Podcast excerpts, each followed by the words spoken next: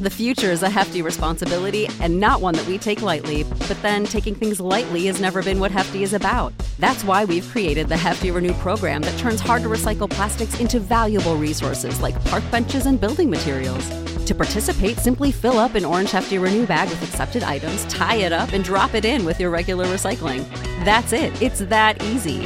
It's time to rethink recycling with Renew. Particular valued resources may vary by geography. More info available at heftyrenew.com. Welcome to the Boneyard with Steve Robertson. As always, I am your good friend and host, Steve Robertson. Here on the Hump Day edition of the Yard, it's also graduation day here in the Robertson household.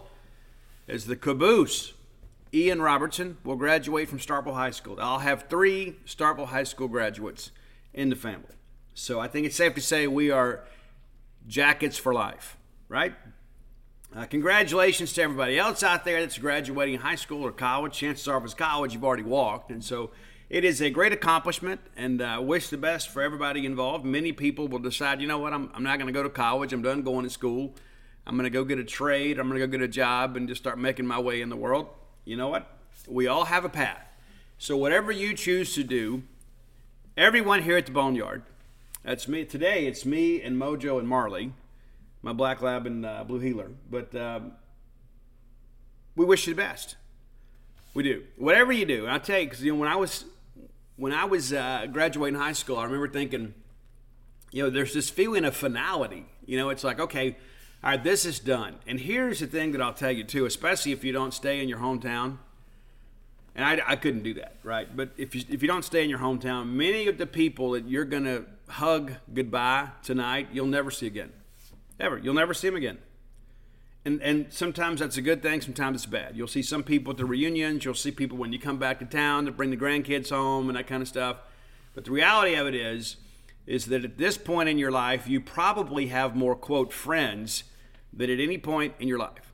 The older you get, the less friends you have. You, you, you figure out, too, you've got a lot of acquaintances kind of masquerading as friends, but uh, this is the largest friend group you'll ever have and maybe if you go to college, you know, you'll find your little circle or whatever. But uh, it is a uh, it's it's the end of the beginning.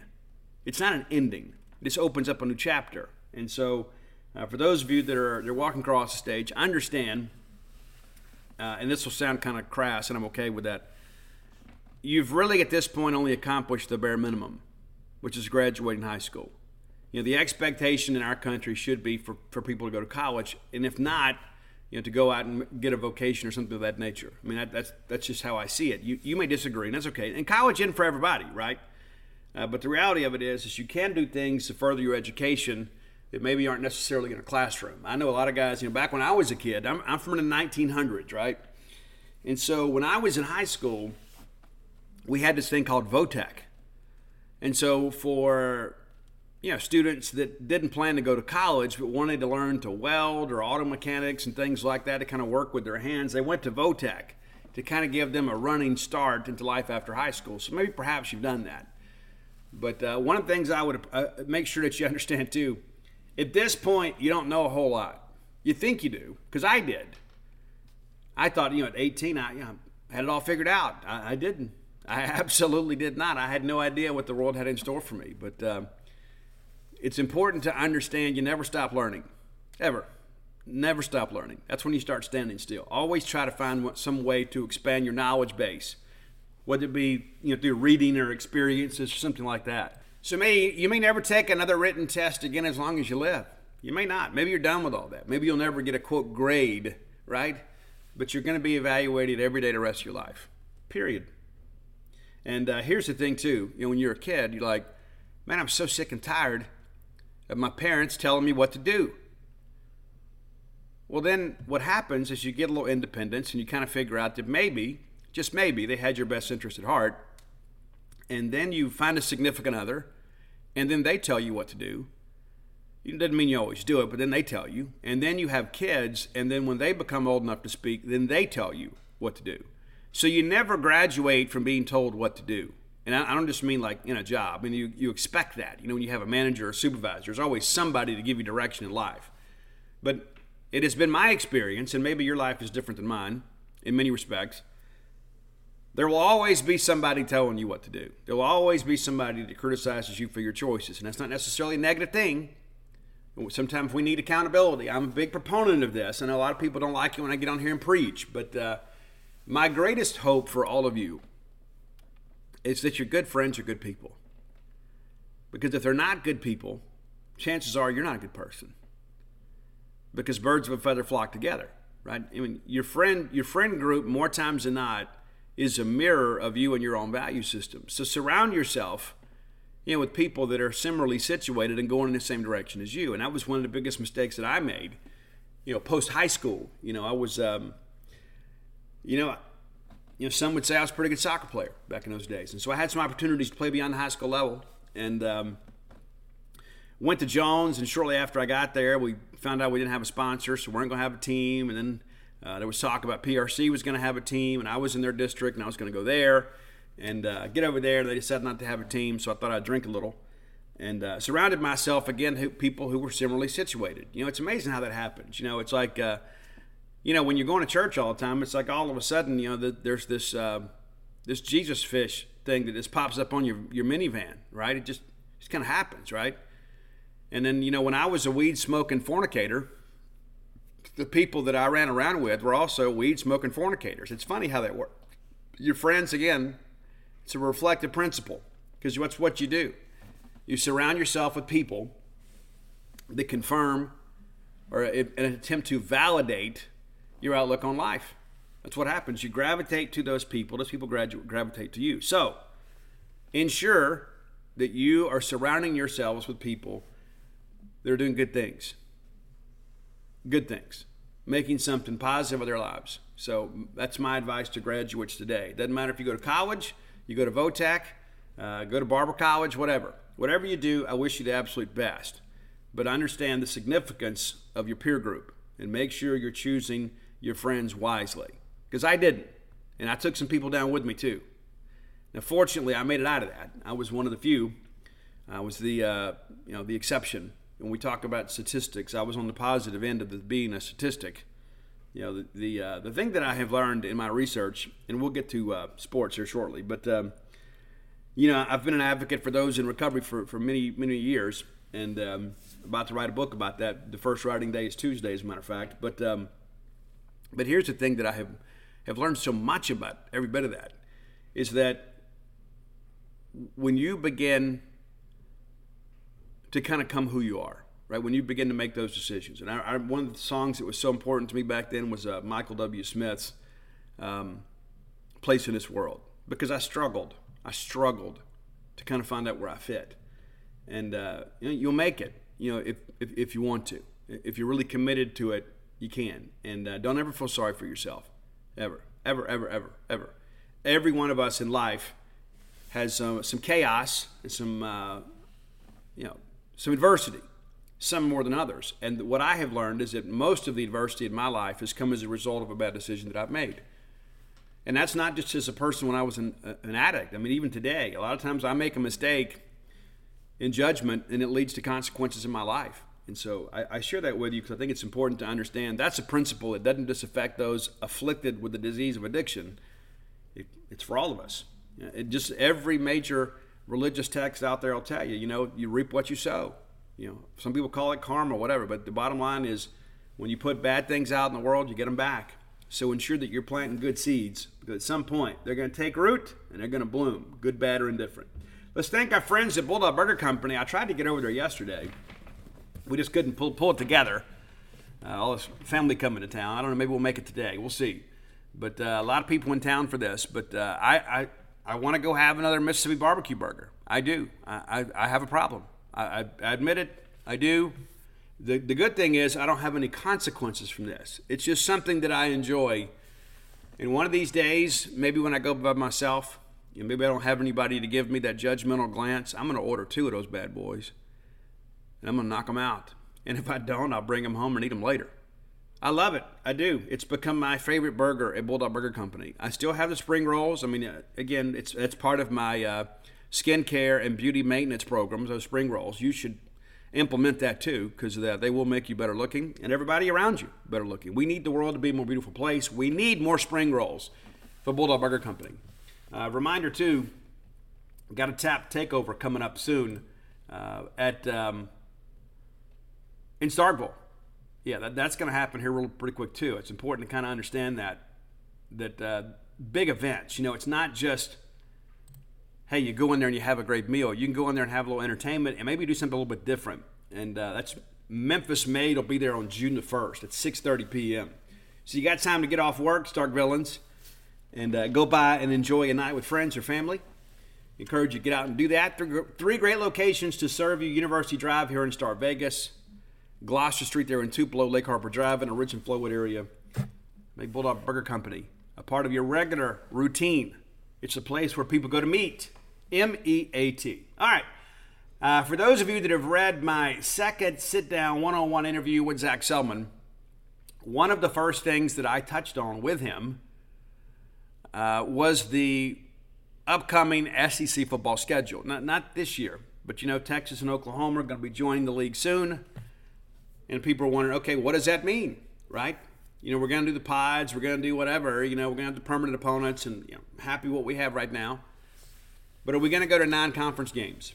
Now, I have t- said from the beginning that no, we shouldn't go to non conference games. And if we do, we need to drop the Power Five mandate. Now, some would say, Steve, you know, hey, at Mississippi State, we should expect greatness. We shouldn't want to lower the hurdles. I'm not looking to lower the hurdles, I'm just looking to keep them right where they are. Things are difficult enough in this conference, not just for Mississippi State, but for schools that are our contemporaries it's the South Carolinas, the Ole Misses, and in many respects the Arkansas, even though they don't want to admit it. We need those four non-conference games. And more times than not, we're going to need three of those wins in a rebuilding year to achieve bowl eligibility. Now, I'm also not a, a, a, proponent of the fact too that hey, we just want to get to the Music City Bowl or Liberty Bowl. I want, I want bigger things too, bigger trips, bigger rankings. But when you begin to think about if we go to nine nine SEC games, that's going to be at least eight losses. Well, will be exactly eight more losses for the league. So it weakens the league's bowl presence.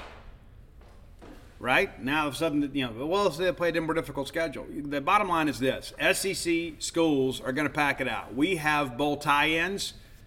We're going to we're going to fill those more years than not. But if we want to make the playoff, and there is an expanded playoff now, thanks to Dr. Mark Keenum, then we're going to need every win we can get. And so, why would we make it more difficult to reach the playoff? Because that's essentially what we're doing. And say, well, you know, Steve, the driving factor in all this is money. You're absolutely correct. It is. And what I have learned in some private conversations is that ESPN is not willing to give us the money that would justify making the move to nine SEC games. So if we're not going to get the financial, you know, windfall that we had anticipated getting, why would we make it more difficult for an SEC school to make a playoff? It makes no sense. And so now all of a sudden, you know, it was the big thing. It was kind of like a lot of people in the national media and the SEC media were like, "Oh, this is definitely going to happen. They're going to go to nine games." Well, it doesn't appear that's the case now. Now, I don't even know if it gets settled this next week. SEC meetings are next week. I'm sure it's one things they're going to talk about. Zac Selmon and I spoke about that uh, when we met earlier this week. And Zac is keeping an open mind. You know, he didn't give me his exact opinion. He goes, hey, I'm good either way, but I'm going to need some data points to kind of sell me one way or another. Uh, I can tell you this as a guy that's been a Mississippi State fan my entire life, we're not Alabama. We're not Georgia. We're not LSU we need those four non-conference games. And I'm okay with keeping the Power Five mandate. Because here's the thing, too. Like we, we begin to think about, you know, what does it take for Mississippi State to host a home game? What is the expenditures? You said, well, you, you guys buy the tickets. Well, then, you know, if you don't come, right? If you don't come to the games, and all of a sudden we got a lot of people that were paying an hourly wage to walk around and not do a whole lot. And so you need to have, as Zac Selmon calls it, a robust regular season schedule. I think the Power Five mandate does that. But we need to be able to play Southeastern Louisiana once a year, or Northwestern State, or Alcorn State, or Jackson State. We need to. And those schools need us to play them. And then you need to be able to play Memphis and maybe Southern Miss and teams of that nature. And listen, I'm not saying you got to have a dog of a schedule here, right? And, we, and Mississippi State actually has one of the easier schedules in the Southeastern Conference this year. And it's not just my opinion, that's the ESPN FPI that's, that's suggesting that, the performance index. And so I think it's important to understand what, what is best for Mississippi State. We, that's what Zac Selmon's charge is. It's okay, what his primary concern is what is best for this institution, not necessarily what's best for the SEC. That's secondary. Now, I can tell you, you know, I had some conversations with John Cohen in the infancy of this discussion about expanding the SEC schedule. I think John understood it. I go back to Scott Stricklin. When Scott was here, everybody's like, hey, you know, I want to play a Power Five opponent. I want to get a great non conference game. And Scott's like, you know, I do two every December. Yeah, and that's how I feel too. We have to schedule smart. We can't go out there and schedule ourselves into a losing season. And nor would any head coach agree to that. We don't have the resources. Let's face it, friends, we live in uncertain times. Security, probably more important now than ever before. That's why it's important to keep you, your family, your property safe by working with my friends at Eufy. That's E U F Y dot com. Let me tell you a little bit about this new video smart lock they have. It's super cool because basically you get a three in one security system here. You can have everything on just one device instead of having the outside of your house look rather tacky because you got all kinds of stuff out there. It's not just about your security, but convenience. No more concerns about losing keys. You can assign passwords to your family members and you can see who's kind of coming and going. Got that immigrated camera too. Uh, it's easy to install. You can set it up with just a Phillips screwdriver. You know, you don't have to go to a class on how to use power tools. No drilling required. You get keyless entry. You don't have to worry about fumbling with the keys when you're getting back with a, an armful of groceries, right? How convenient is that? That in and of itself is a great benefit. You get fingerprint recognition. It's unlocking. That AI self-learning chip. So the more you use it, the more accurate it's going to be. You don't have to worry about the battery. It's got a rechargeable battery that can last around four months and you get a notification before it runs out so you don't have to compromise your family security. You got passcode unlocking, remote control, 2K clear sight, camera. You can see who's at your door. You see these videos online all the time. Don't you think it's time for you to set something up so you can have the peace of mind of knowing that you don't have people constantly going in and out of your property?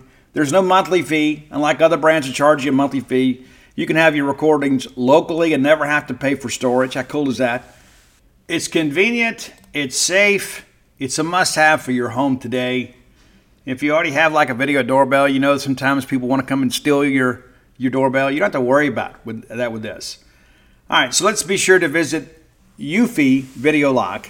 That's E U F Y official.com forward slash video lock. And it's time for you to gain control of your door. Again, that's Eufy. E U F Y. Why are so many dogs suffering from health issues? Actress Katherine Heigl, who's helped save over 16,000 dogs through her personal foundation, says they're seeing more issues than ever with dogs' joints, odors, and their health than ever before. After doing a ton of research, she feels there's one place we can all look to improve our dog's health their food. What she's discovered is that many dog foods are made in a way that can actually create toxins that could possibly be wrecking our dog's health. And that's true for many of the premium brands as well.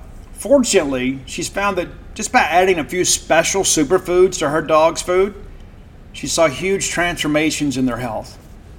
She's made a 20 minute video explaining step by step how any of us can do the same thing to see incredible changes in their dog's health. I've got five dogs. I do. I love them. I spend most of my time with them. In fact, Mojo, my mama blue heeler, has helped me write six and a half books now.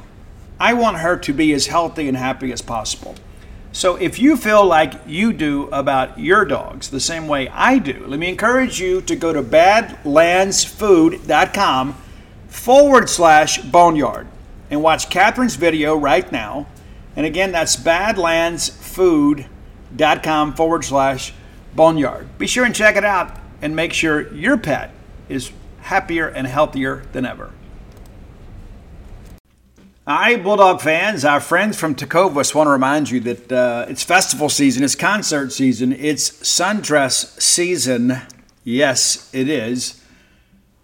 And you know you need some nice boots to go along with every bit of that. And Tecovas is your stop for the best in Western wear. Tecovas has seasonal and limited edition offerings this spring and summer, including men's and women's boots, apparel, hats, bags, and so much more.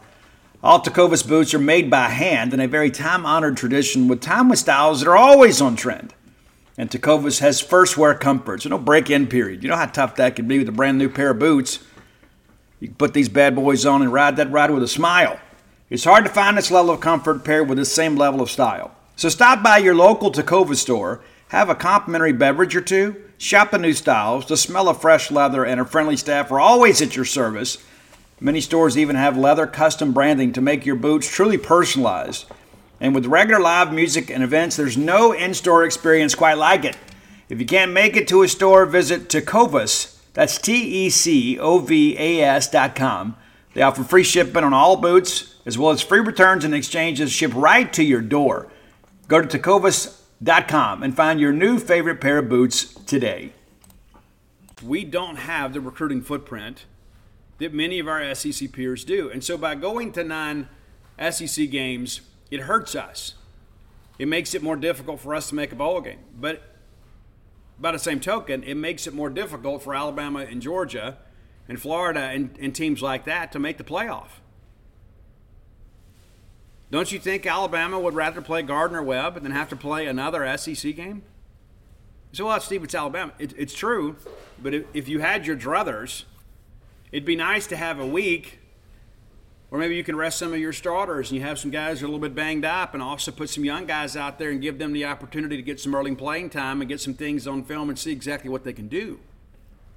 There is a lot of benefit to play for non conference games. And it's not just about bowl eligibility, it gives playing time to players that are trying to develop. Gives coaches a chance to evaluate. And again, t- time for guys to rest. But also, and, and part of that too, is we begin to think about what's best for everybody. Well, you know, how many of those teams that we play depend on that check to fund their athletics department? And now you're going to remove that, right? You're going to take that out. So instead of us cutting four checks, we're going to cut three, which is true, right? So you save that expenditure, but you begin to think about too at what cost. There's a difference between price and cost, right? I think the price is too high for us. I do. Now, of course, you say, well, Steve, you know, it gives you the you know, playing nine conference games, you're more likely to pick up maybe, you know, Kentucky or a Vanderbilt or whatever, you know. But the bottom line is this, is that do you really want to play another SEC team? Think about not just your entertainment dollar. What's best for the football program? What does Mississippi State gain if we're not going to get the money that we were promised or we expected to get from a new TV deal? What do we gain from it? Well, I would submit that we gain nothing from it. And I think now there's growing support for staying with eight games. And so I don't know if that's settled next week, but I know it is something that'll be discussed next week. And there's a lot of things involved here, a lot of projections and things like that that people will sit down and uh, you know, my hope is is that the schools themselves will consider the risk reward here. There is very little reward. There's an awful lot of risk. You can say, well, know, Steve, a lot of people don't want to come see us play Western Carolina. You know, a lot of people are going to come to the ball game anyway because we love Mississippi State. We want to see us win. We want to go hang out in the junction with our friends. Want to come to Starkville and spend some money. Reunite with old college chums, right? I'm not saying you got to go out there and schedule a Mississippi School of Math and Science. But there's not enough wrong with the current system for us to disrupt everything for just a little bit more money. It's not worth it. That's my personal opinion. You may disagree, and that's okay. But that is something to watch. And again, for for months, I started to say weeks, but for months, there were many people that followed the Southeastern Conference who were telling us it was a done deal. I was being told it was far from a done deal, and now all of a sudden it appears that the switch has flipped. And now the expectation is for eight rather than nine, which is what we have now. There's just not enough benefit in this for anybody in the SEC. You can say, well, you know, Steve, we'll have a packed house with another game. That's true. Yeah, but that's you know, how many of that? How, how much of that is going to be additional revenue? I mean, season tickets are what the season tickets are already paid for. So how many people are going to show up and just go buy a single game ticket? How many you know opposing fans are going to come? You know, how much money does that going to generate? And at the end of the day, is that enough to put us in a situation that uh, we're, we're probably dooming ourselves to an existence of the Liberty Bowl and the Music City Bowl by doing so? I mean, how many years has Mississippi State had a winning record in the Southeastern Conference since we made a uh, the, the jump? Uh, you know, goodness, forever ago now. But let's just look back here real quickly. You know, back we expand the conference in '92, and we go to the eight-game SEC schedule. Okay, we go four and four, then three, four and one, five and three. There's your first winning record. One and seven, three and five, four and four, six and two. There's your second. Then six and two again. There's three. Four and four, two and six, zero and eight, one and seven, two and six, one and seven, one and seven, four and four, two and six, three and five, four and four, two and six, four and four, three and five, six and two. There's your fourth winning record in conference. Four and four, three and five, four and four, four and four, three and five, three and seven, four and four, four and four. There you go. Four times since 1992 that Mississippi State has had a winning record in SEC play. Four times. And now all of a sudden, we want to make it more difficult. So, you know, we're going to go four and four. We're going to play an extra game, right? So maybe you win that every other year. You need the non conference games. Simple as that. That's not poor mouthing, that's just the reality of the situation. We need the four non conference games. I won't be convinced otherwise. Because you got to think, I mean, how many years do we sweep that? Not always. And that was the big thing under Dan Mullen. Like he never lost a game he was supposed to win until South Alabama in 2016. And then that sent that season into a tailspin, and we had to block a field goal to win the ball game against Miami of Ohio down in St. Petersburg. It was a crazy year.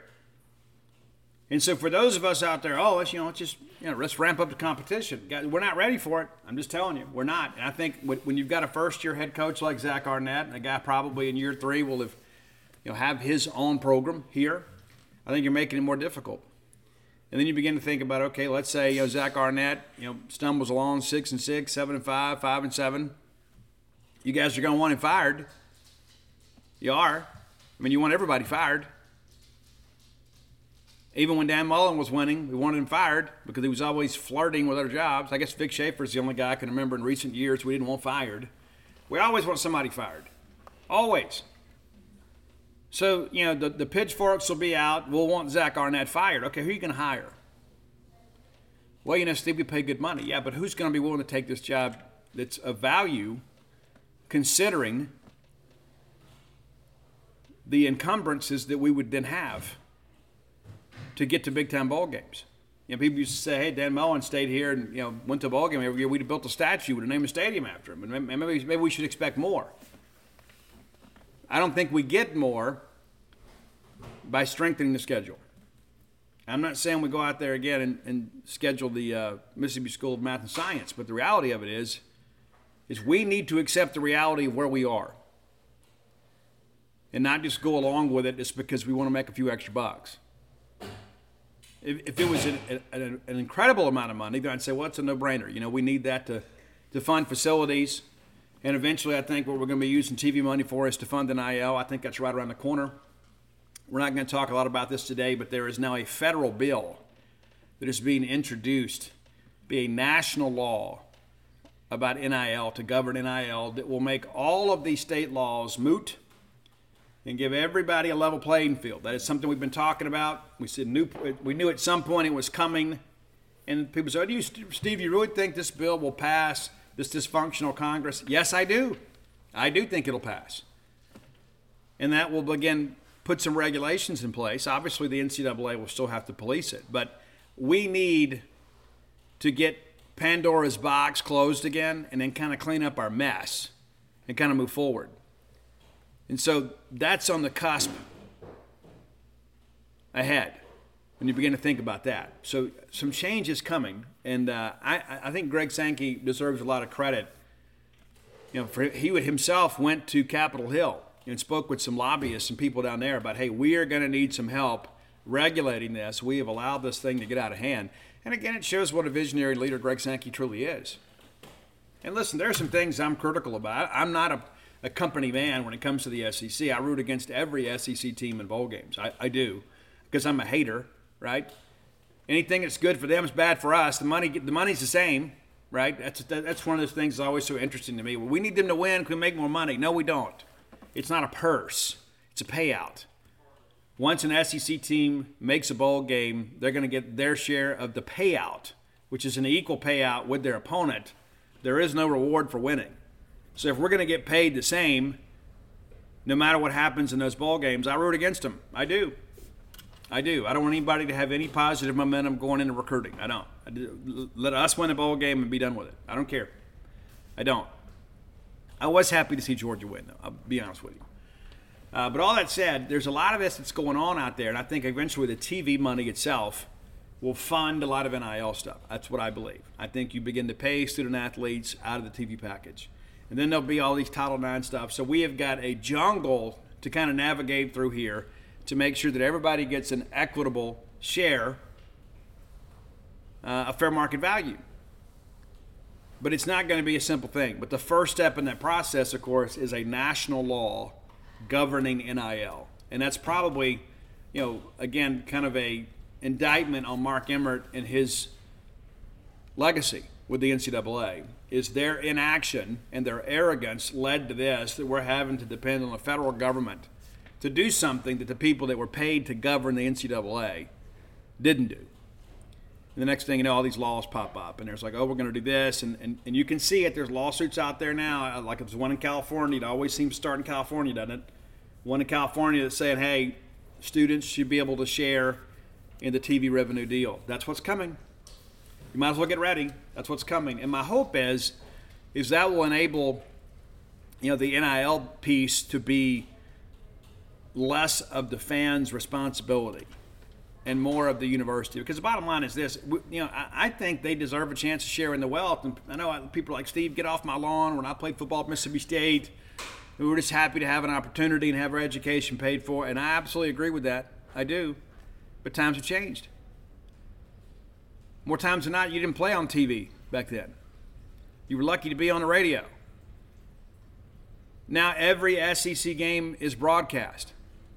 There are ads that is run, are run on those broadcasts. People pay to watch those student athletes perform. Why shouldn't they share in it? You didn't have that opportunity. The game has changed. How we broadcast the game, how we coach the game, how we facilitate the sport, everything has changed. So, yes, it's very noble, and I appreciate everybody's contributions to Mississippi State athletics. But we're not talking about apples to apples here. You played in an era in the infancy of college football where everybody came to games because that's the only way you could see them. When I was a kid, way back in the 1900s, it was a treat to be able to watch Mississippi State on TV because it only happened maybe once or twice a year. That was it. Our, our, our view to the world was through the maroon lens of Jack Cristil. That was it. You want to know why Jack Cristil was so famous? That's why, because that's all we had. But now, hundreds of millions of dollars are being made in college football. So there's a revenue stream that didn't exist when our older generation played football at Mississippi State. It's still an honor to be a Bulldog, it is. But it wouldn't be fair if our opponents were able to pay their players and to fill their needs, and we weren't reluctant to do so. So there's got to be a level playing field, and there's got to probably be a collective bargaining agreement, probably. Um, eventually, probably unionization of college sports. You probably see it happening. Things are changing. I can't say that I like them all, but I understand how we've gotten to this point. I think it's important to understand that. And again, kind of circling back too, if we're not going to get more money or enough money to justify playing that ninth SEC game, and then all of a sudden we're going to start having more losing seasons and missing out on bowl games. There's going to be a lot more people come play football at Mississippi State just for the honor of it, because the prestige of playing it's not going to be nearly as good because you're not going to have a postseason. All right, time for today's top 10 list, brought to you as always by closewithblair.com. That's C L O S E with Blair, B L A I R. Blair Chandler, a mortgage professional. Your mortgage is important, right? It's not like just paying the rent. You're making an investment in your future, in some situations, establishing some generational wealth for your family, for your children. It's important. So instead of giving money away, renting, making somebody else rich, and having nothing to show for it, it's not just about living, right? That's just existing. Let Blair put you in a home. Let Blair help you. Maybe you've tried in the past and been turned down, but Blair Chandler is a guy that's top 1% close ratio in the country, back to back to back years. Works for Fairway Mortgage, a very reputable lender. It's not like you're dealing with some fly by night finance company or some internet online bank. This is the real deal. It's Fairway Mortgage. Give Blair a call or text today at 601 500 2344. 601 500 2344. And here's the thing school's out, right? If you're thinking about making the move, now's the time to do it. The summer real estate market really begins to heat up. A lot of people out there thinking, hey, we want to improve our standing. Our, our family is expanding. The kids are getting older. They need their own rooms. Now's the time. Reach out to Blair, close the Blair and uh, let him know you heard about him on the Boneyard. We appreciate that very, very much. All right, today's top 10. And uh, I was inundated uh, when the news broke of Tina Turner's passing that we need to do a top 10. We've never done one. Tina Turner, you may not know this, uh, not a real name. She was born Anna Mae Bullock. Did you know that? In Brownsville, Tennessee. And she ended up dying in Switzerland. How about that? She was a United States citizen until 2013 and then became a Swiss citizen uh, in 2013. Very interesting. Very interesting. Of course, she uh, rose to prominence as an R&B singer with Ike Turner's uh, Kings of Rhythm. Eventually became the Ike and Tina Turner Revue. And uh, we've got a couple of those songs in our top 10 list. But uh, Tina Turner, an incredibly powerful voice. And not just behind the microphone. You know, of course, her and uh, Ike Turner had some uh, some marital problems. There was allegations of abuse, and uh, Tina Turner uh, wrote her biography, "I Tina: My Life Story," and talked a lot about a lot of those things that happened in her marriage, and and a lot of people just couldn't believe it that somebody of such high acclaim and celebrity had uh, endured the level of abuse that she did. And so she put that out there, and she became an advocate you know, for many women that suffered from, uh, you know, battered women syndrome and things of that nature. And, and it kind of became her own person. And so, uh, a, a, Grammy Hall of Fame artist, one of the most accomplished vocalists in American music history. So today we honor the music of Tina Turner with our top 10 list. All right, we'll run through this fairly quickly. Uh, going back, to, our first two songs, 10 and 9, are from Ike and Tina Turner, from that era in her career because I wanted to work that in. A Fool in Love is number 10. It's kind of a doo wop song. It sounds a little bit like the Shirelles or the Supremes. And it was really before Tina found her voice. I really think she found it at our number nine song. It's Nutbush City Limits. And this could be an amazing rock song. A lot of funk in it. It's got a good guitar riff to it. And the vocal is just absolutely top shelf. And it's a song that she continued to play uh, late in her career and performed that on stage to kind of honor that part of her career. All right, number eight, the title track of what many people consider the greatest Tina Turner album of all time. And I would submit to you, as somebody that grew up in the 1980s, this album was everywhere. It's Private Dancer, a dancer for money, right? And the song actually written by Mark Knopfler. That's one thing that's interesting, too. Tina Turner had all these big hits. She didn't write any of them, which again kind of speaks to her genius. You know, a lot of people, of course, you know, can elicit emotion from their listener because through their own words, because you hear the authenticity in their voice. Tina Turner could take songs and make them her own. So, Private Dancer, number eight. Not that I ever think she danced for money, but number seven. One of the great, great songs in her catalog, and uh, it's about a breakup. It is a lot of relationship, romance type uh, uh, topics in Tina Turner's music. But uh, it's I don't want to fight. You know, they're at the end of the relationship, and says we both kind of see this thing is over. Let's not make a big thing about it. Let's just kind of move on. But uh, her uh, trademark rasp, never better than in that sack, that song. Uh, number six, this was a huge hit, and I think in many respects, you know, even in the '80s, there was there was still a lot of racism when it came to music. I think it's important to understand because we, we didn't just have the regular charts, we had the urban charts too. So we had like segregation and how we rank music. And then there was this crossover hit with Bryan Adams and Tina Turner called It's Only Love. And uh, I don't know who could really claim ownership with the song because they, it was a duet and they were both absolutely fantastic uh, on this song. And uh, the guitar is great. And I think it really opened up a lot of people's eyes that maybe were reluctant to go and maybe buy urban music. That hey, this Tina Turner uh, lady is phenomenal. So great crossover there, and uh, a nice, nice, nice collaboration between Bryan Adams and, and Tina Turner. It's only love, your number six song. Number five, I'm breaking my own rule here because this is completely different. It is. It's a cover song, and many people would say it is the biggest Tina Turner song of all time. It's back when it was the Ike and Tina Turner Revue. I'm not going to put it higher even though it probably was her breakthrough song because it is a cover. It's Proud Mary, and John Fogerty, the legend himself, tweeted out what an honor it was that Tina Turner covered his song and then kind of made it her own. Because people forget, you know, the timing and all was very different, but that was a great song. And then Tina Turner m- made it an upbeat, danceable song, and it became an amazing hit. It was a big hit for CCR. It was an even bigger hit for Tina Turner. And uh, I thought John Fogerty's comments were very poignant and uh, very respectful of a legend. All right, number four, from the Mad Max Beyond Thunderdome soundtrack. She was actually in the movie. Made a cameo, and then they, they kind of built the video around the movie itself. It's We Don't Need Another Hero. That's your number four song on our Tina Turner top list. Top 10 list, excuse me. Number three, I suspect and I, again, I, am looking back through the lens of uh, of the 50s now. You know, I'm I'm middle aged.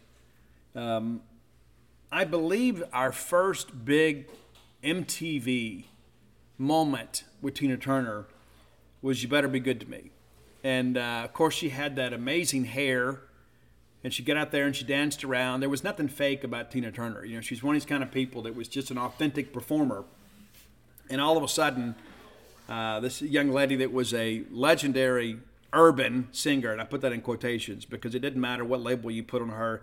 Tina Turner is one that transcended all genres. She had an incredible amount of respect from everybody that loved American music. Uh, but Better Be Good to Me, number three on the list. Uh, number two, and this was a huge hit for her, and it was everywhere, absolutely everywhere. You couldn't go anywhere It'd be it, when we went to McRae's or Gayfer's or the Cloverleaf Mall or North Park, whatever. The song was everywhere, and it's what's love got to do with it. And a lot of you thought that was going to be number one, but you're wrong. Number one is the best because you're simply the best. It's my love song to you because you're a Boneyard listener, and I thank you so much for this. But uh, 83 years of age, Tina Turner. What an incredible life! What an incredible career that Tina Turner had, and now she's gone. And uh, she continued to perform as early as, as late as this year. You know, she was still out there doing what she loved. I have a lot of respect for that. A lot of people that make their money and then they kind of, you know, hey, well, that's it. I'm kind of withdraw from all this. And I can't speak to that and tell everybody what they should do with their lives or their money. But I respect these legendary performers that will still go out and do some limited dates. Number one, because they love it, but also because other people love them. You want you like people say, well, they owe it to the fans. You know, in some respects, I agree with that. Sometimes they do. Sometimes they, they do owe it to the fans to at least do a few dates. Because uh, just last week, uh, you know, we went and saw Bad Omens, and I was trying to work it out that we'd go see Stevie Nicks. I've never seen Stevie Nicks, but uh, didn't work out. And you never know when these legends are going to stop touring, and you're going to lose the opportunity to go see them. And so I have a lot of respect that Tina Turner continued to tour in her advanced age, and it sounds like you know, I'm acting like she's feeble. I mean, obviously she's passed away, but uh, still doing a tremendous job and still bringing it. And I don't know, man. I, I, I would venture to say there are a lot of strong female voices out there. I mean, some powerhouse voices. I don't know if there's one bigger or more powerful than Tina Turner. And, and I, I mean that with the, the most sincerity I can possibly muster. When she pushed those big notes, you knew it was her. Her voice was unmistakable, absolutely unmistakable. An amazing singer. And you know, she's not Whitney Houston. She's not. It's completely different. But there was just something different about Tina Turner's voice that resonated with other people. And I think a lot of it's because she's saying so much about women's issues and things about nature because of what she'd been through. And so sadly, we have lost an American legend, and a, a new era has passed, and um, an old era has passed. Pardon me. Uh, but the reality of it is, is that uh, again, this is a superstar of our youth that is no longer with us, and uh, we're all getting older. And I'll make my plea again, as always. Get out and go enjoy live music. Go be a kid for a little while. Go do it. I know ticket prices sometimes are expensive, but get out and go see your favorite artist because uh, you know you never know. You never know. There are a lot of people I'm sure that were thinking, "I'm gonna see Tina next time she comes through." And yes, she's in her 80s, and we think she's gonna live forever, and she didn't. And there will be shows out there that get canceled, of course, for anybody that, that passes away. But the reality of it is, is that uh, when you have a chance to go see an iconic performer, you should. You owe it to yourself. You do. Bring your kids with you. If you have ideas for the top 10 list, reach out let us know. Best way to do that is uh, on social media. I'm on all forms of social media at Scout Steve R. Roy, the keeper of the list, can be found at Dawgmatic67, D A W G M A T I C 67. And you can find our great list on Roy's Spotify channel. So you can subscribe, and our list will just kind of auto populate. You can check it out. Now, so many people, I, have had, I guess, half a dozen or so that have reached out and said, uh, Thanks for turning me on to Bad Omens. I didn't know anything about these guys, and now I'm hooked. That's how I was too. It's phenomenal. It's one of the benefits of doing top 10 lists. We can uh, share great music with each other. I've got you hear some background noise. I got people here. I apologize. You know, I'll, I'll, make sure they don't say anything profane or anything. But the reality of it is, is I got people over for uh, for Ian's graduation, so I'm you know the show must go on, right? Uh, and the show is brought to you as always by Campus Book Mart. I love Campus Book Mart. You will too. It is a Starkvillian institution. Go by and check them out next time you're in town. Go see their smiling faces and uh, you know procure some of their fine wares. Right? It's incredible. The fact that they have so much Mississippi State merchandise. The Bully Shop is completely renovated. Everything is upstairs now. There is no lower half. That's now warehousing, so they can stock more merchandise for you because they've expanded their selection upstairs. It's pretty phenomenal. It is. Go by and check it out next time you're in town. If you can't make it to town, visit them on the World Wide Web at campusbookmart.net. And if you're looking for a diploma frame, and I am, I got to go by and get one uh, for Mia. You need to be able to do that at Campus Bookmart. They have a great selection there, and uh, they have those of you know Mississippi State diploma frames. That's always a nice gift this time of year for the graduate in your life. But I would double check. You don't need to double dip, right? Uh, check with your graduate to see if they have one. If not, you get them one from Campus Bookmart. And use promo code BSR, and that'll save you shipping on all orders over 75 bucks. Any order less than 75, absolutely incomplete. All right, let's take a look around uh, the SEC tournament that we're not in, which sucks, man. It sucks. It does. It absolutely does. We're going to talk a little baseball here in the final segment of the show. Uh, but looking at the uh, SEC schedule, interesting interesting couple of days, right? All right, so since we were together, you know, Wednesday there were some games going on. Of course, LSU beat South Carolina uh, 10 to 6, 10 to 3, excuse me.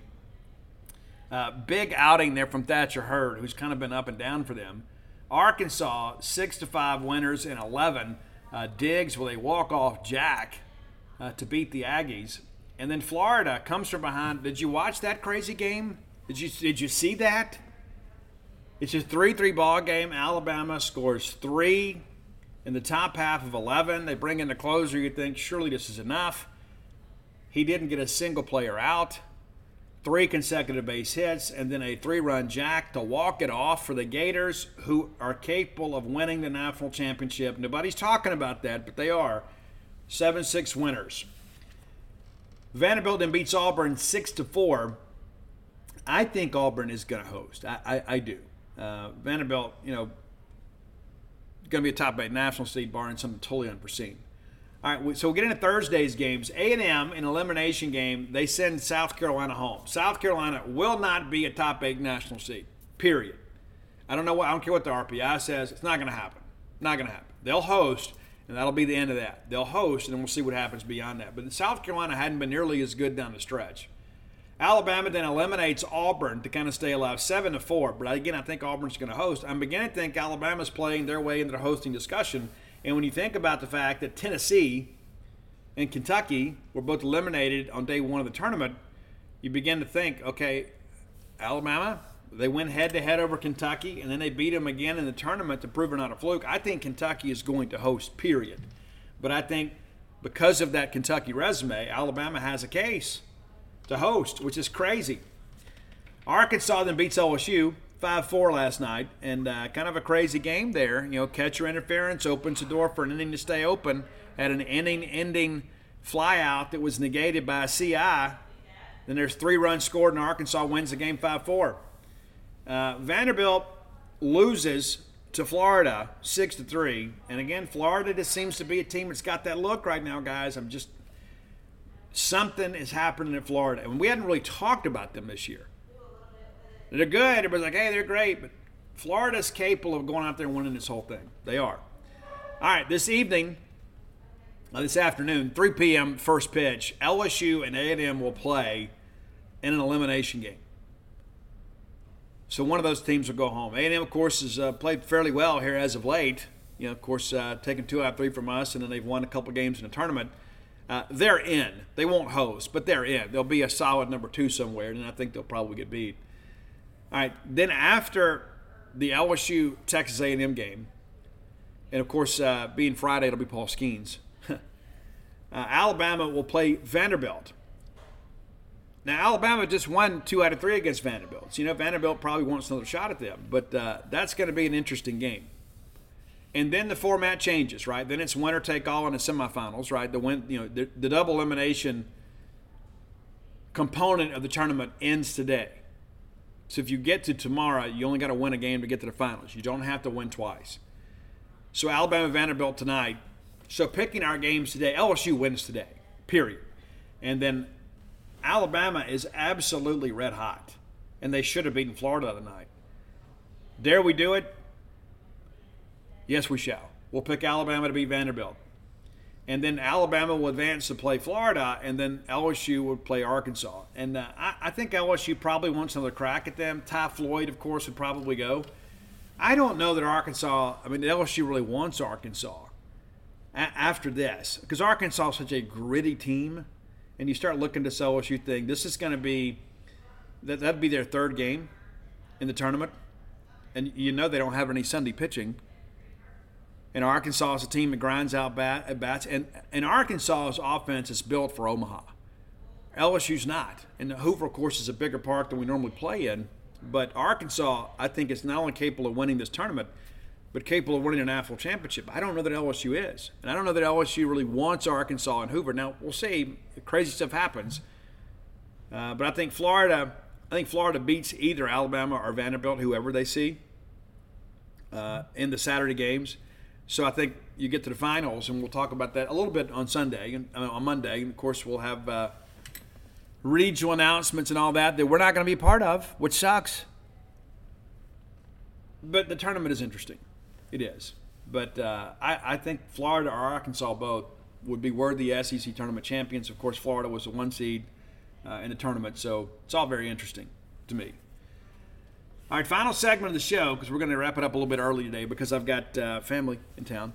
As again, you hear them in the background. Everybody wants me to get off the mic and come visit, but I owe it to you, and I'm going to do that. All right, uh, here's the deal.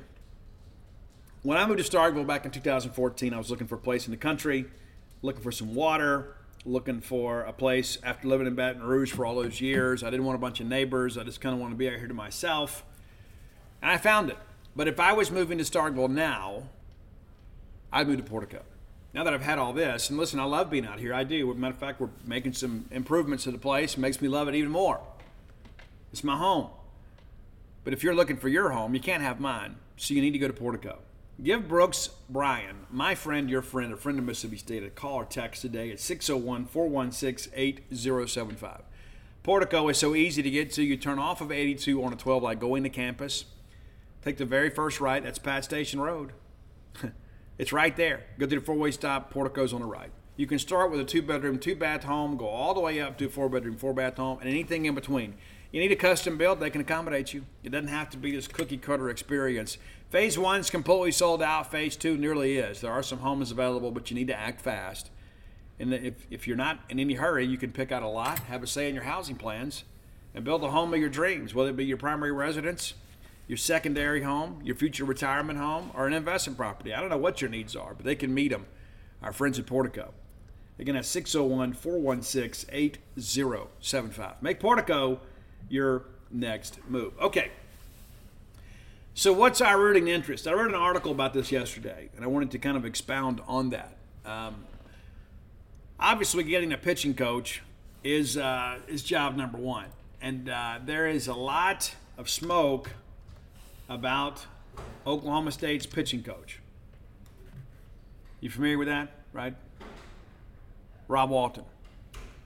Now, the thing that I caution you about that, and yes, I've heard a ton of smoke about this from people I trust. I always, I'm always reluctant when it's the first name because it's so rare that the first name gets hired. You know that Todd Grantham. I mentioned that on Gene's page yesterday. The only time I ever remember the first name being hired that I heard was Todd Grantham. And it was. It was very tidy. And there's some other people out there when, when I put out the Todd Grantham, it was the deal was almost done. Other people were like, "Oh, I haven't heard his name mentioned," and it was done. It was everybody's like, "Well, I think it's gonna be so and so." No, it's it's done. It's done. It's the only time I ever remember it going according to script. I mean, you even remember back when uh, Sylvester Croom got fired, right? ESPN reports that Derek Dooley was a leading candidate. We had absolutely no interest in Derek Dooley. Zero. Z didn't even talk to him. Derek Dooley, of course, is his own agent get his name associated with our job to kind of, you know, hey, and he didn't have great years at Louisiana Tech, and certainly didn't have great years at Tennessee. We weren't interested.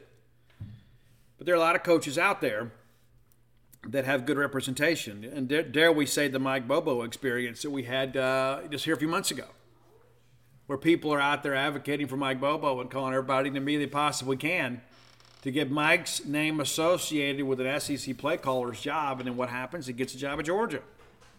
There's a lot of gamesmanship and all this stuff. So I just say that, yes, I have heard some things that I think are very encouraging, but I just tell you, don't get emotionally invested in this just yet. I'm not saying it's going to fall apart. I'm just telling you, it's very rare that it's the first name out. And we've got a board out there. And again, we feel that he is probably the leading candidate at this point, that things could change. Uh, but the reality of it is, is that uh, we don't know for sure. We don't know for sure. And I've talked to a lot of people, and a lot of people are hearing the same things that I'm hearing, which sometimes makes me nervous because I made that thing say maybe they they've got us on uh, on the wrong track here. I mean, Kevin Barbay was a guy that we we didn't even talk about. You know, we talked about all these every other coach that got hired. We discussed on genespage.com other than Kevin Barbay. It kind of came out of left field. I commend Zach Arnett and the staff for keeping that under wraps because there were a lot of people that were willing to help, share some information. They just didn't know. They weren't exactly sure who uh, Zach wanted as an offensive coordinator. And I think Kevin's going to do a great job here. So I, I say that because I don't think people need to go out and uh, start printing up baseball cards or anything with Walton's name on it. I think you just need to wait the process out because uh, you know what could happen. Oklahoma State, you know, they got a bunch of money too. They could say, you know what, hey, we're willing to do this. But uh, you know, maybe Rob is ready to make a change. But uh, they call him the Wizard. He's a great pitching coach. He's not the only name we're talking to. There are a lot of people out there. that are saying, hey, we should get this guy and that guy. And, and one of the things I want to say, I'm not going to mention any names, okay, because I don't want to hurt anybody's feelings. Some some shows I don't care, but uh, Guys, stop recommending high school and junior college coaches. We are Mississippi State baseball.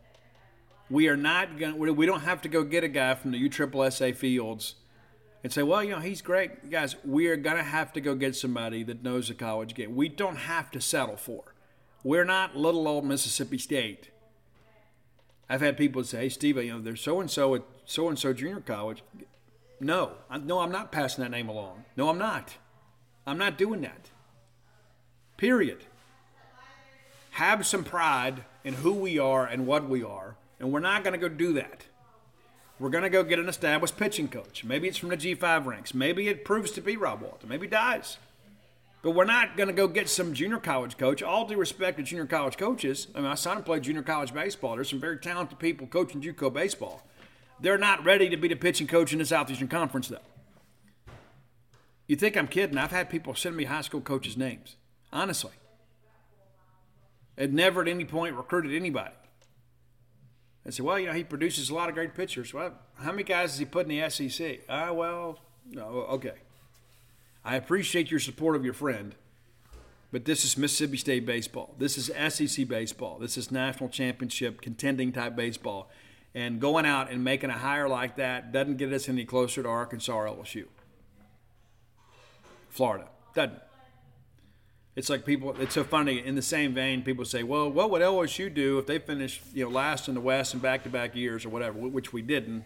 It still sucks, but we didn't. I don't know what they would do. I know what we're doing, but I can tell you this: LSU wouldn't go hire a coach, a junior college guy to pitch.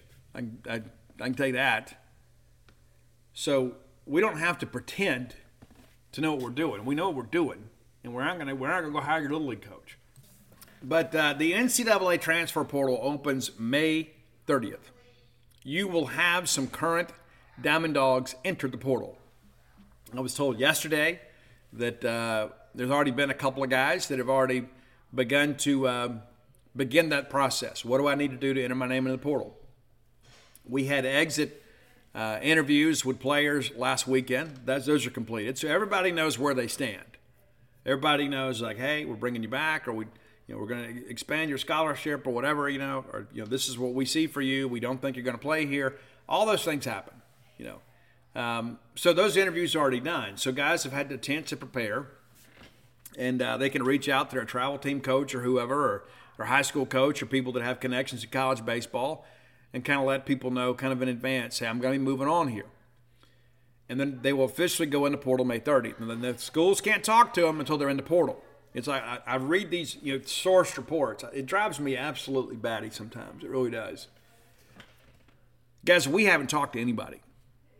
We have not talked to any player, period, that's going to transfer. We hadn't done it. Because by NCAA rules, we can't do that. That's tampering. Until a guy goes in the portal, we can't talk to him. And you're like, oh, but yes, no, we absolutely cannot and have not talked to anybody, period. And anybody that says we have is pulling your leg. Now, have we talked to maybe done some due diligence and kind of reached out to some other parties that we know in college baseball or perhaps in the baseball world or scouts or, wait, what do you think about this? Well, yeah, absolutely, we've done that. That's smart to do that. But if anybody is telling you that we have already made contact with a baseball potential transfer, they don't know what they're talking about. We hadn't done that. Period.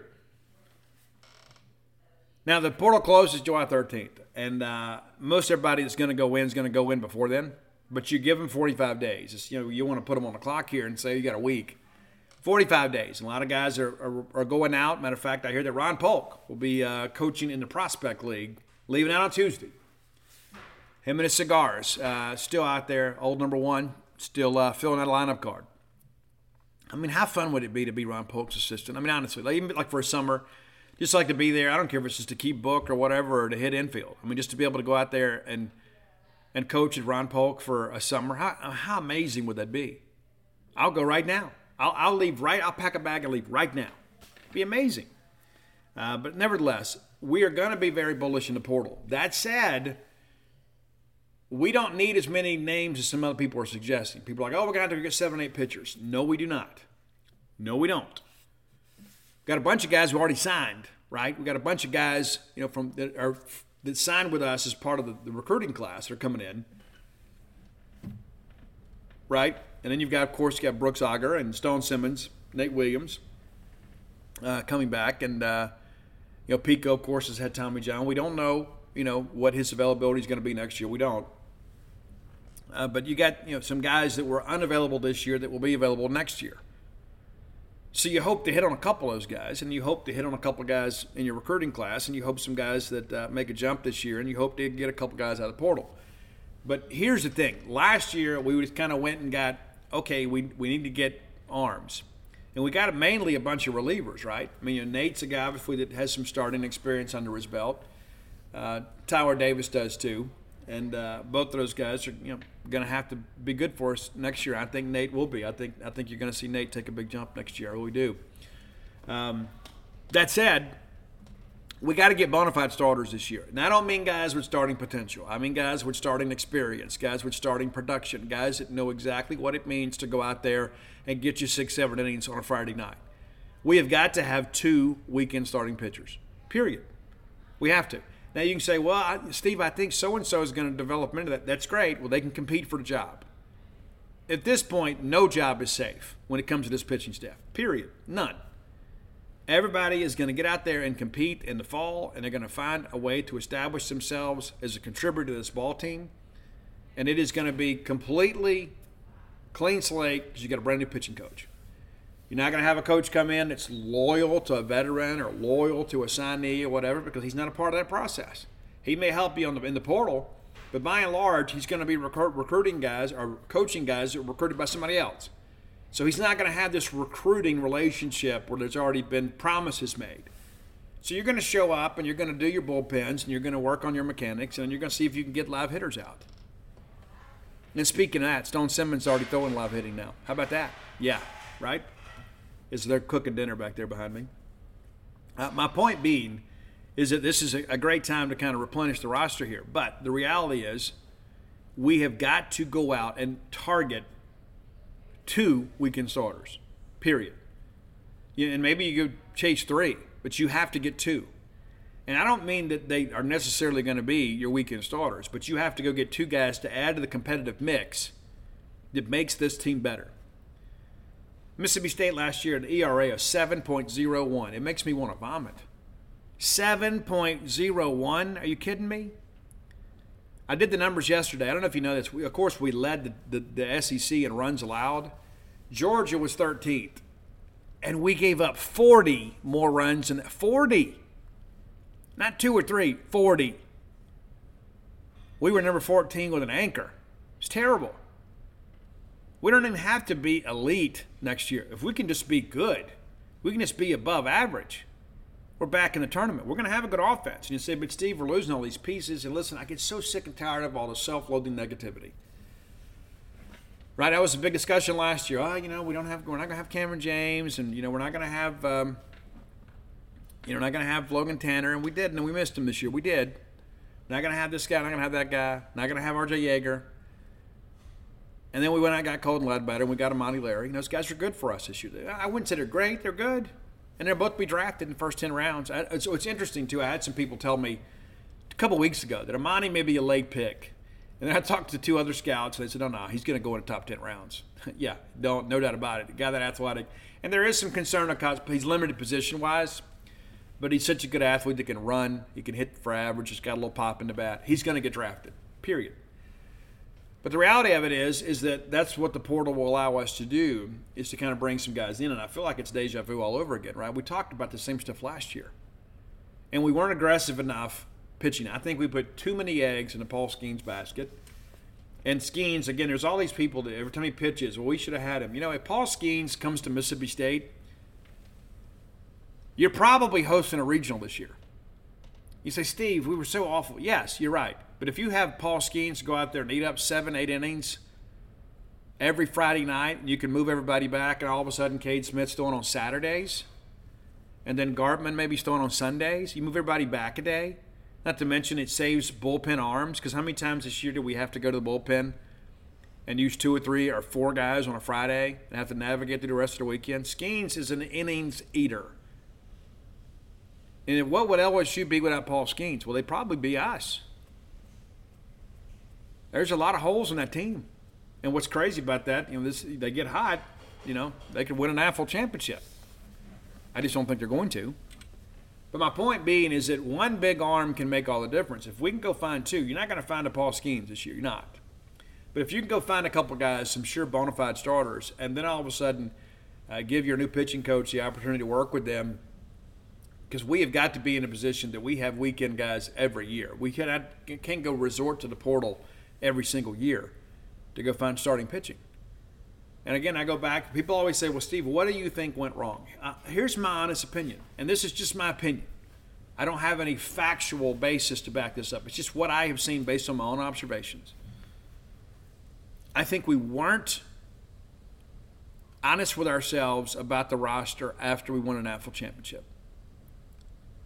I think because of the fact that we win the NAFL championship, and it's like, oh, we won a title with these kids, and we're going to be back next year, and we're going to try to go defend our title. And there were some guys that we loved because we had all this nostalgia and these great feelings for that weren't good enough to play here. And that sounds cruel, and that's just being honest.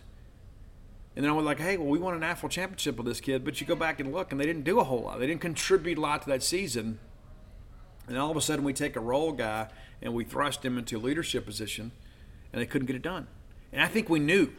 But I think if you're Chris Lemonis, you probably, there's a balancing act there, too. You think, well, yeah, man, I don't want to be the guy we won an national championship and I run these kids off.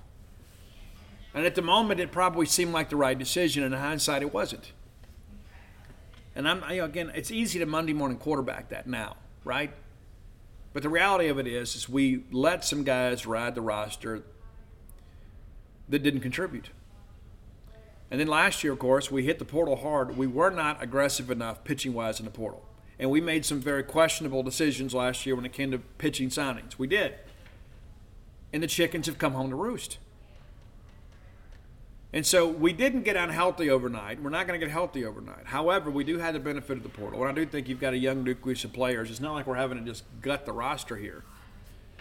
And a lot of people tell me, hey, the Hunter Hines thing not completely done, but you know, Hunter wants to be here. Hunter wants to be appreciated, but Hunter wants to be here. Dakota wants to be here, and not to mention, you know, Dakota Jordan is going to be draft eligible next summer. You stay here and you put up the kind of numbers you put up this year with the potential that you have you're going to have an opportunity. And if you go leave and go somewhere else, there's no guarantee. You know, why would you want to go start over? And so if he was a three-year guy, then maybe you consider that. But no. So I expect him and Ross, and I think people don't under understand too. Ross Highfield caught more this year than he has in his entire life. High leverage innings too, right? And he got better as the year went on. By the end of the year, he, he was gassed. He was. And uh, I love that kid, man. I think he's going to be a great player for us. I really do. I think he'll make a big jump next year, too. He'll make a jump. He will. Uh, pitch recognition, of course, is uh, something, you know, until you've seen an SEC breaking ball, you don't know what it looks like. You, you, you think you do, but you don't. But Ross is going to be a star. He is. I love that kid. I love his makeup. I love his approach to the game. The kid's a competitor. He's a leader, too. You need guys like Dakota Jordan and Ross Highfield to get you where you want to go you know, you talk about leadership of Tanner Allen and Rowdy Jordan. You guys were questioning that at the beginning of 2020 and the 2021 season. You said we don't have any leadership, and by the end of the year, it's like, man, I wish we had leadership like that, right? I think you've got some natural born leaders and guys like Ross Highfield and Dakota Jordan, and, and maybe those voices were a bit muted this year because of freshmen. Well, next year they can really put their own their fingerprints on this team. So you start looking around here. What are what are our emergent needs besides pitching, right? Because we that's obvious, right? You don't need an insider's vantage point to understand we got to get better pitching. We do, and we have got to go out there. We have got to be bullish in that market. Bryce Chance obviously will compete in left field. Uh, he was the guy until he got injured, and then Dakota Jordan got hot and took over, and you know Bryce didn't get a chance to play a whole lot.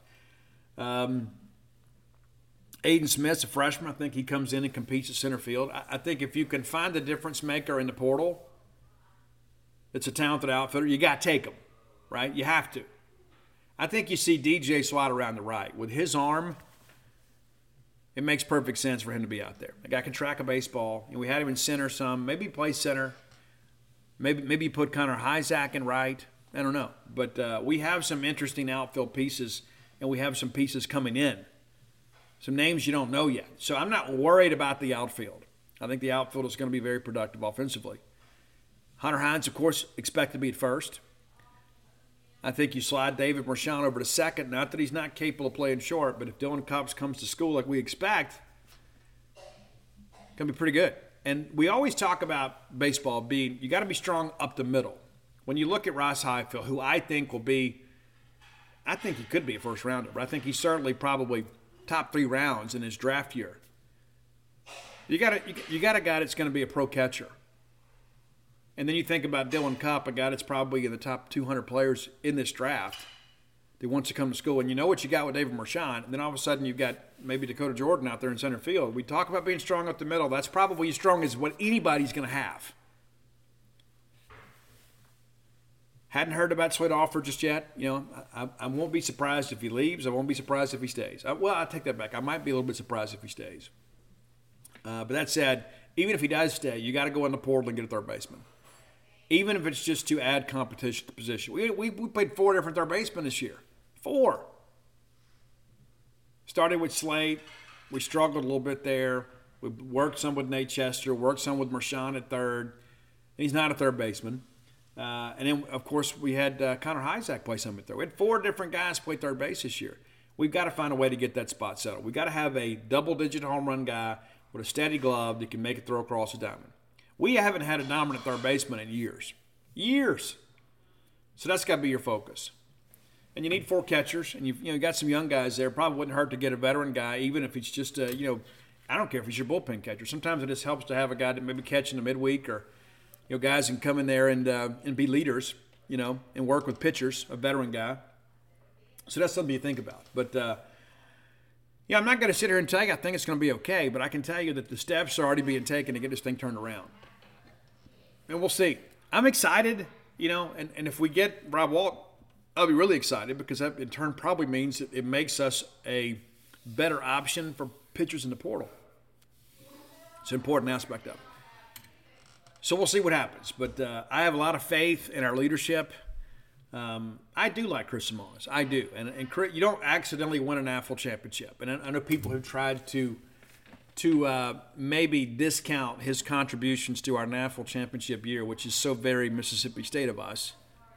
The only guy that's ever won an AFL championship, and we're going to act like he just got lucky. You know, no.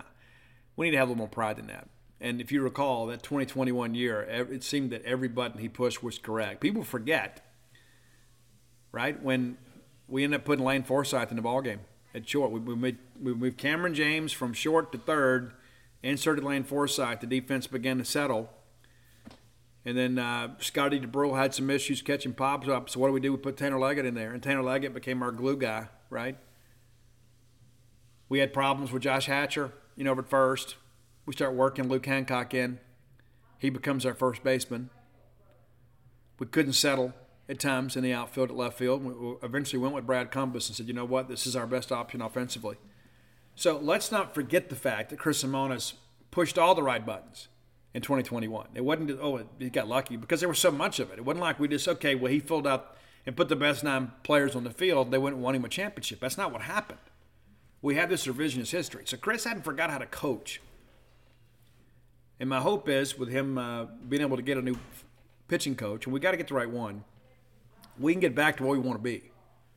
Because I don't want to be sitting here this time next year having to talk about a coaching change. But and not because that I, that I want Chris Lemonis to be our lifetime achievement coach.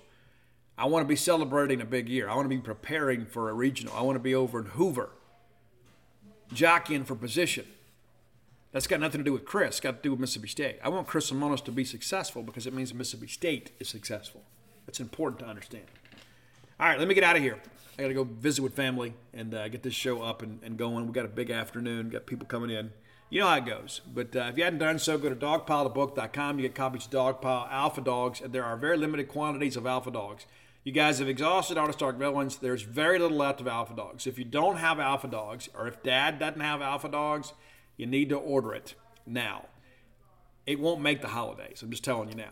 Limited quantities available. Of course, Flim Flam's still around, and maybe if you've bought it for everybody in your family, maybe you can uh, buy it for the old Miss uh, brother-in-law he needs it. I'm happy to sign it for him, right? Uh, but listen, if you need Start Villains gear, go to starvillains.com. And as always, come be a part of our, our crazy band of misfits over at genespage.com. I, would, I would venture to say the most knowledgeable group of posters in our fan base. Right, genespage.com. We got a few clunkers too, don't get me wrong.